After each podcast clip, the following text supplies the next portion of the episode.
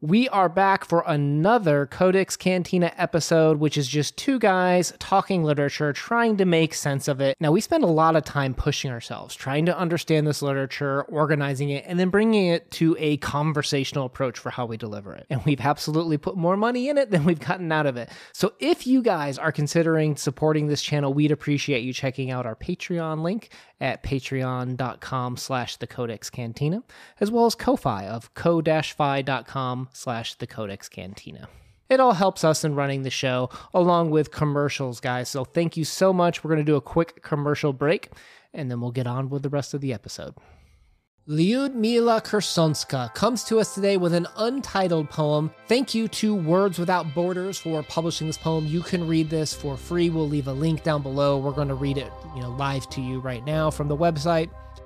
The whole soldier doesn't suffer. It's just the legs, the arms, just blowing snow, just meager rain. The whole soldier shrugs off hurt. It's just missile systems, hail and beach just bullets on the wing, just happiness ahead. Just meteorological pogroms, geo Herostratus wannabes, just the girl with the pointer, poking the map in the stomach. Just thunder, lightning, just dreadful losses. Just the day with a dented helmet. Just God who doesn't protect. That's translated by Katherine E. Young.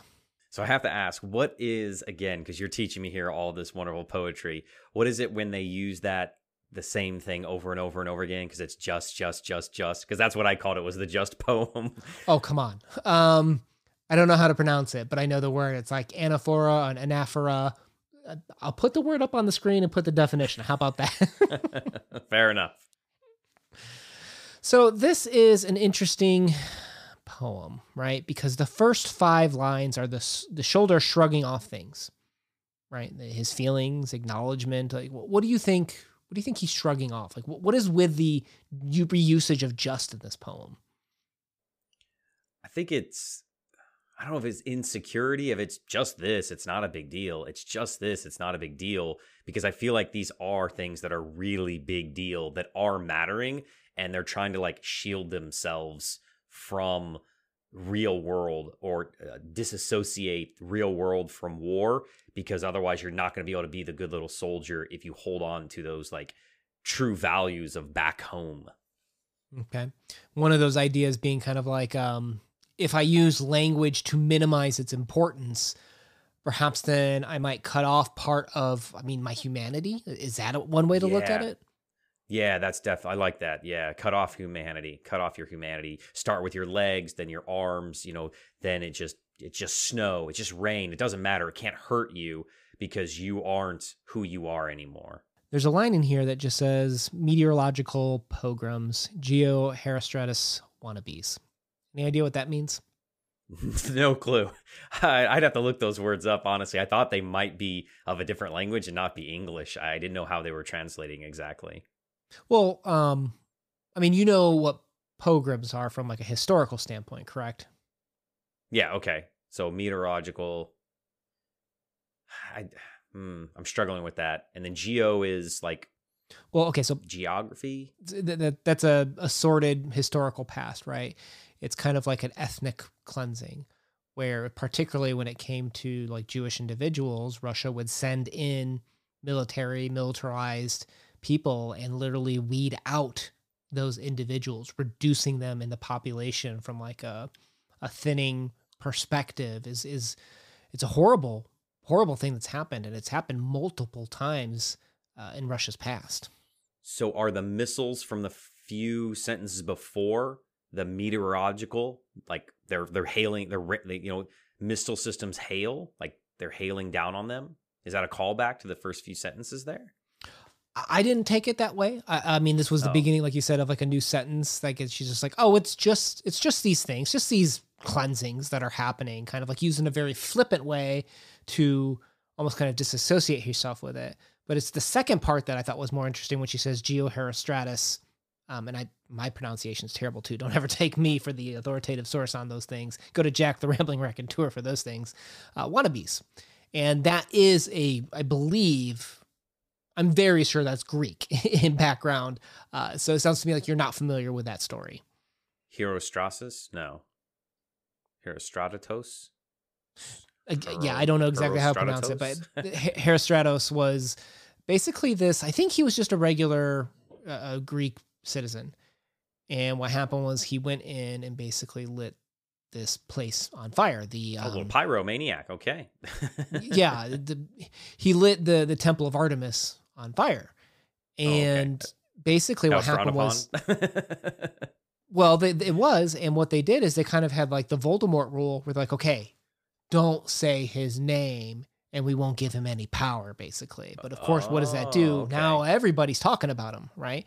And eventually, his name became synonymous of someone who does a crime to specifically become famous, to to enter into the populace of the mind, if you will. And here we have people committing these atrocities and, and, and terrors. For what purpose? Is it to become this evil dictator, to become and push your will upon the world? Uh, I guess from a victim standpoint, that's definitely the angle that they're taking. Like, oh, you're just doing these these killings just so that you can make a name for yourself and become famous, almost.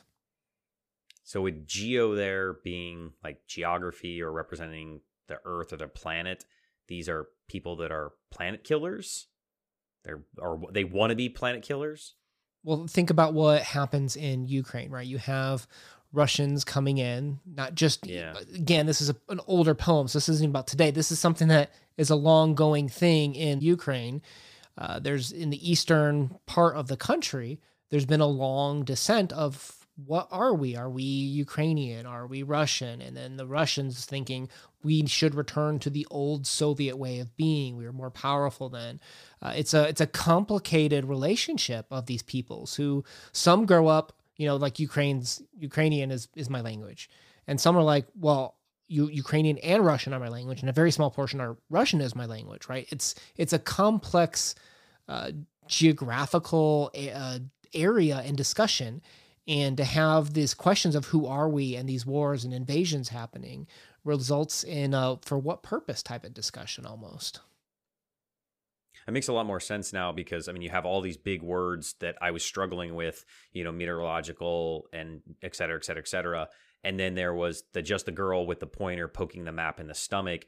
It's I guess that idea then of redrawing Ukraine and making it more of those different ethnic groups or those different you know ideological groups or you know language groups inside of maybe the map needs to be drawn are we all supposed to kind of be together it makes a lot more sense now those next few sentences uh, or that next part of that sentence or, or national boundaries right like nationality wise where are we so yeah. and then the, one of the last lines of course is just god who doesn't protect right and in I think you know that there's a heavy Christian, you know, orthodoxy presence in the area. So we've had a lot of discussions over the Russian nationalism and identity. I think you have somewhat similar here, and here you have this uh, discussion of this person saying, "Okay, what what does all this lead to? We see death, we see destruction." And she says, We don't have a protector. We don't have a belief anymore because all we see is suffering and death. And I think that's kind of very sad to think about as is someone saying, I don't know who can protect me, I guess. Yeah, I, I love the last sentence because you think of many people before modern technology and science explained thunder, lightning, death, all of that is godlike powers to somebody that doesn't understand our modern interpretation of science and how we explain it. And if there's all these powerful things that God can control, like thunder and lightning, yet He won't protect us simple people from, you know, a possible death or invasion, it kind of took me at a loop there at the end of obviously kind of a somber poem that then it was kind of a gut punch of like, yep, and just God who won't save or protect me. And it's like, oh, wow. That it didn't feel like it came out of left field, but it did feel like that it it it, it had a very pungent punch there at the very very end for me. Yeah, agreed. Right, and like you said, coming after all these things, these references to gods, the pogroms, and things of those nature, it's difficult to uh, interpret what what does all this mean, and for what purpose is all of this? I guess is kind of one of the questions. It's a, it's a very existentialist poem, I guess, in a sense, where I feel like the narrator is going through this this questioning and realization, right? Like all these things that used to be important, well, now they're cutting off their humanity. It's just this. It's just this. It's just it's just this nationalism that's coming in and destroying our way of life. And for what purpose, right? And who's going to protect me? It's it it's complicated to uh, go through that type of a mentality shift, I would say. Agreed. So thank you to Words Without Borders for pushing this poem out. Again, I will leave a link to their website where you can check it out. And of course, you could purchase the Words for Wars poetry collection, which is kind of where we read it from as well. Thank you for checking out our talk today. You will leave some playlists for other poetry and other Ukrainian stories that we're going to cover in the future in playlists down below. My name has been Una. We post videos every Monday and Thursday. Peace. Crypto out.